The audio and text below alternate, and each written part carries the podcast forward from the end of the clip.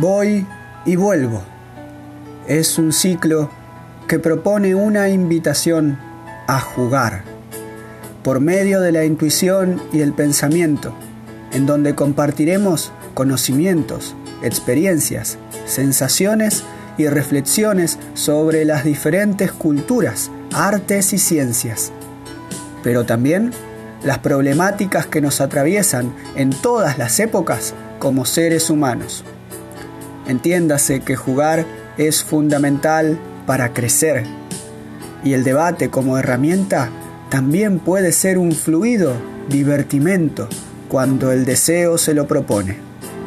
Elegimos el podcast como medio para transmitir nuestra curiosidad. Esperemos que se sumen tanto a oír como a participar de esta nueva aventura. Voy y vuelvo muy pronto. Bueno, vamos a comenzar con este nuevo ciclo llamado Voy y vuelvo, en donde haremos entrevistas, charlas con distintas personas acerca de los más variados temas. Hoy vamos a charlar con Pablo Ayala y vamos a comenzar con las preguntas.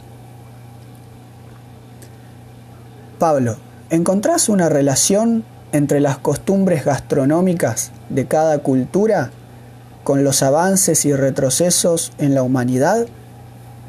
¿Cuáles? Y además, preguntarte, para descomprimir un poco el asunto, ¿qué te resulta más difícil de preparar? ¿Flan con crema o flan con caramelo?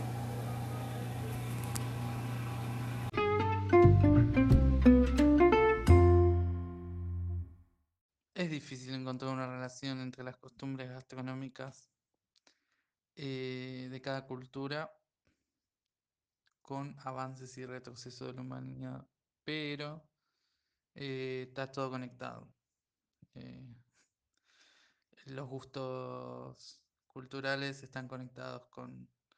No, no lo pondría tanto en avance y retroceso, pero sí como con diferentes desarrollos alimenticios.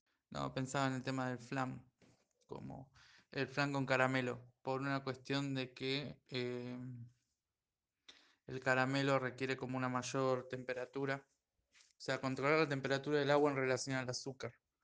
Y eso es mucho, mucho, siempre mucho más difícil que controlar el movimiento envolvente del tenedor alrededor de la crema. Así que definitivamente para mí el flan con caramelo. Bueno, primero que todo, eh, buenas Juan, buenas Pablo. Eh, mi nombre es Fernando.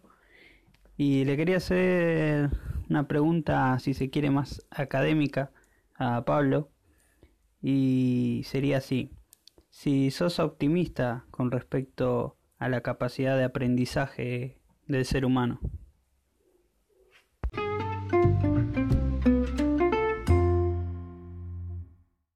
La capacidad de aprendizaje del ser humano es, eh, es infinita.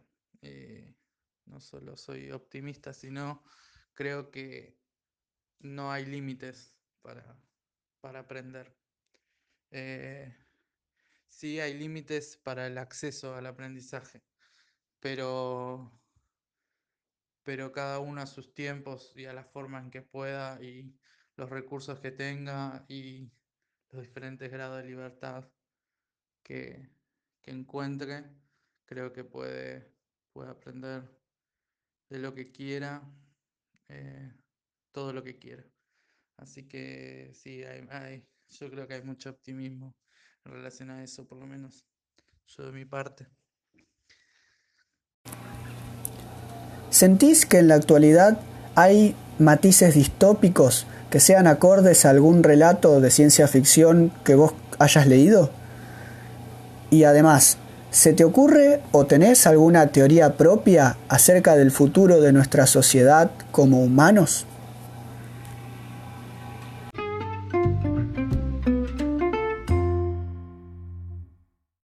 Yo creo que la actualidad tiene matices distópicos y una serie eh, que es muy clara es Black Mirror. Creo que, que ahí, ahí se está como demostrando un poco eh, los límites los límites en relación a, a, nuestras propias limitaciones.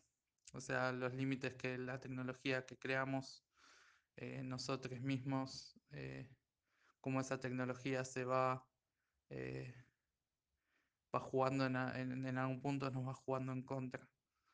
Cuando ya nos, nos separamos de ella, como que nos olvidamos que esa misma tecnología fue creada por nosotros. Hoy en día hay máquinas que reproducen máquinas, eh, programas o software que eh, por inteligencia artificial se reproducen a sí mismos. Por lo tanto, hay un grado de autonomía importante en relación a las máquinas y, creo que puede llegar a convertir eso en un futuro distópico en cuanto no nos apropiemos del, uso y, y, de la capacidad y principalmente no nos olvidemos que esas máquinas eh, fueron creadas por nosotros, así como los primeros homínidos eh, desarrollaron eh, piedras con funcionalidades de martillo y después le pusieron un nombre a eso, creo que todo el tiempo estamos diseñando, imaginando, fantaseando máquinas y creo que la ciencia ficción es, es un relato literario que no está muy alejado de la realidad. Es más, tiene como algo profético en relación a eso.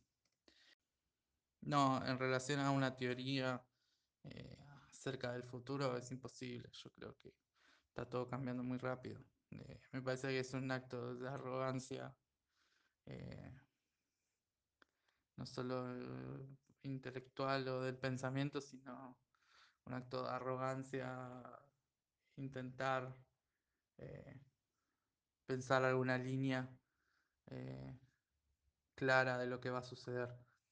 Creo que sí, está muy fragmentado el futuro en un montón de posibilidades, pero esas posibilidades tampoco son infinitas. Eh, pero bueno, cada uno se siente cómodo con su propio con su propio destino, lo que imagina como destino. Creo un poco en eso también. Y quizás pensar la idea de destino, pero no como esa idea clásica religiosa de que está, todo escrito y, algún dios o algo ya tiene como el camino recorrido para nosotros, sino más bien como, como recuperar un poco la idea de destino en el, sentido de algún horizonte de, de, posibilidad mínimo en el cual podemos, podemos confiar y, y un poco entregarnos espiritualmente a esa, a esa idea de futuro. Bueno, se me ocurren dos preguntas. Una que sigue la línea así reflexiva como la, anterior, la otra un poco más liviana. Eh, la primera, ¿pensás que los límites se aprenden luego de varias generaciones de forzar un cambio? ¿O que una catástrofe masiva puede corregir nuestras conductas? Esa sería la primera. Y la segunda, eh, ¿qué lugar ocupa el juego en tu vida?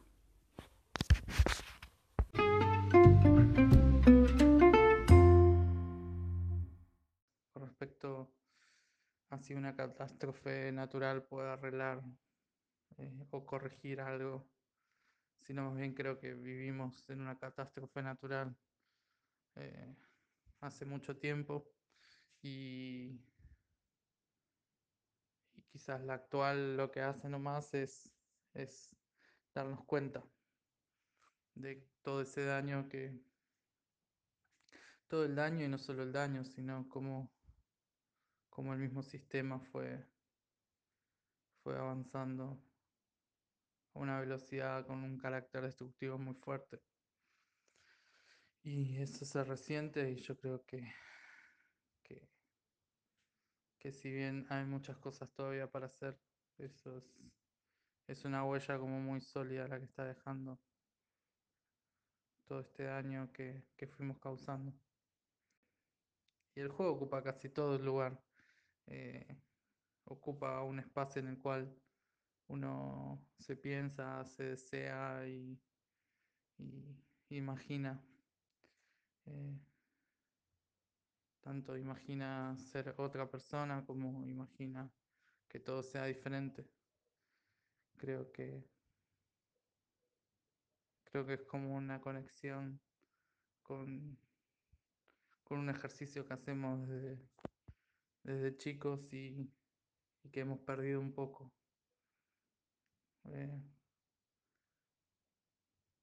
esa cierta inocencia que tenía también el juego.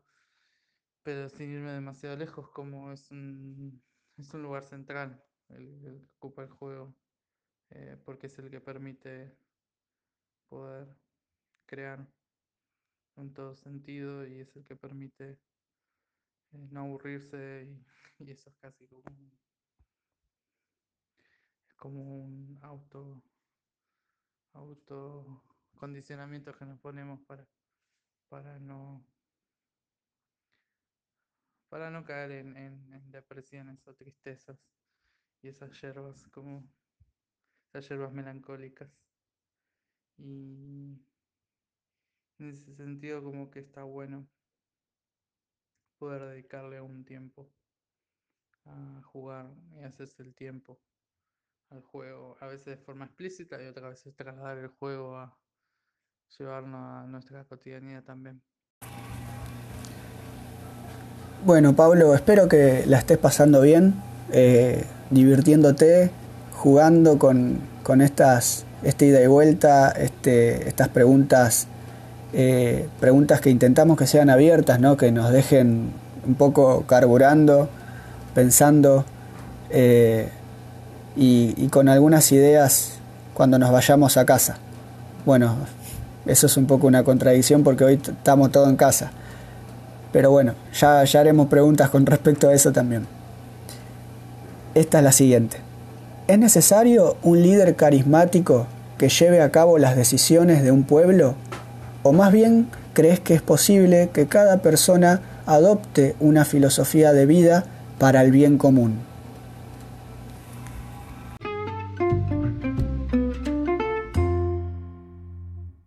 La verdad que no creo que sea necesario algún tipo de líder carismático, pero tampoco creo en, las bondades de la aventura individual. Creo que hay, hay puntos intermedios entre esa figura, eh,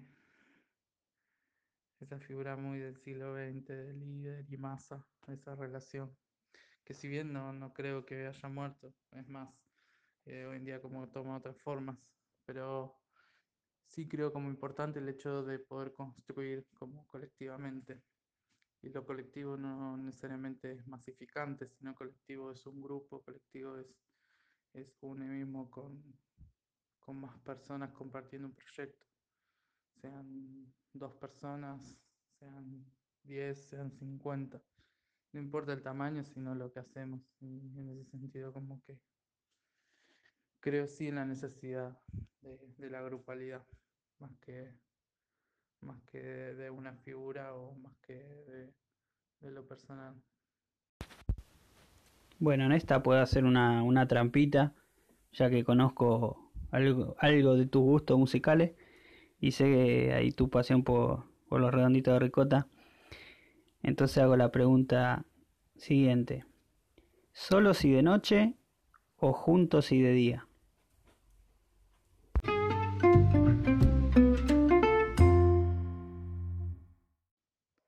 solo si de noche como esa, esa especie de, de máxima ricotera eh, se aplica para ciertos escenarios muy específicos de la industria o, del mercado.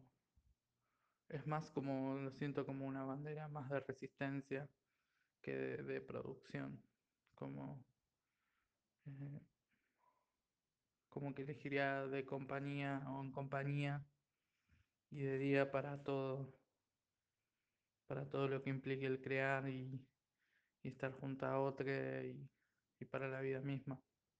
Eh, sería muy triste solos y de noche todo el tiempo. sino solo en esa circunstancia en la cual hay que dar alguna batalla. A veces es preferible no aceptar ciertas condiciones impuestas y, y creo que ahí hace justicia un poco la frase en sí. ¿Sentís que el idioma es un límite a la hora de comunicarnos? Y además, ¿las palabras pueden incentivar más que las acciones o al revés? ¿O de ninguna forma es posible entender un mensaje porque el ser humano se autodestruye siempre por naturaleza? Nos gustaría saber tu opinión, Pablo. Y bueno, desde ya te agradecemos mucho la participación en este ciclo un poco raro, un poco encerrado, eh, que va con la mejor onda y con todas las ganas de que sigamos conociéndonos y, aprendiendo juntos, eh, descubriendo nuestros pensamientos e intercambiándolos. Eh, muchas gracias, Pablo. Nos estaremos encontrando.